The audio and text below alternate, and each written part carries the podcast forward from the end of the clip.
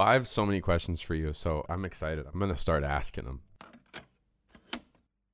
Do you feel that you've received the respect you feel like you deserve as a singer, not just like an artist and a figure, but as a singer? I was gonna ask you the same thing, but you asked me first. I'm actually talking about this way more than I'm supposed to.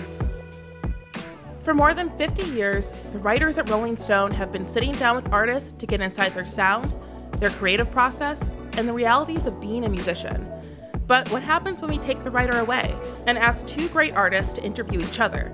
In each episode, two iconic musicians sit down for a conversation about their discography, artistic approaches, personal lives, and everything in between.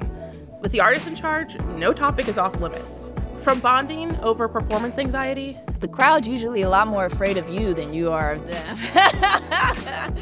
to sharing cathartic coping mechanisms. the best thing to do in that situation is just like, yeah, smash some glass, you know? It really just takes the edge off, you know? and finding their superpower together. I feel like I can get in a room with any musician and we can create something together.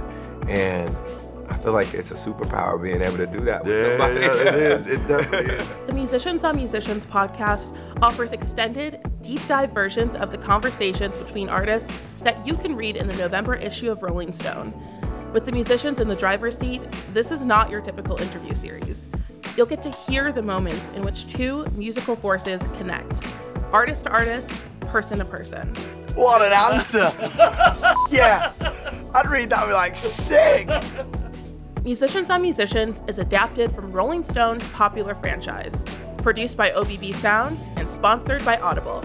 Listen to the first episode today, wherever you get your podcasts.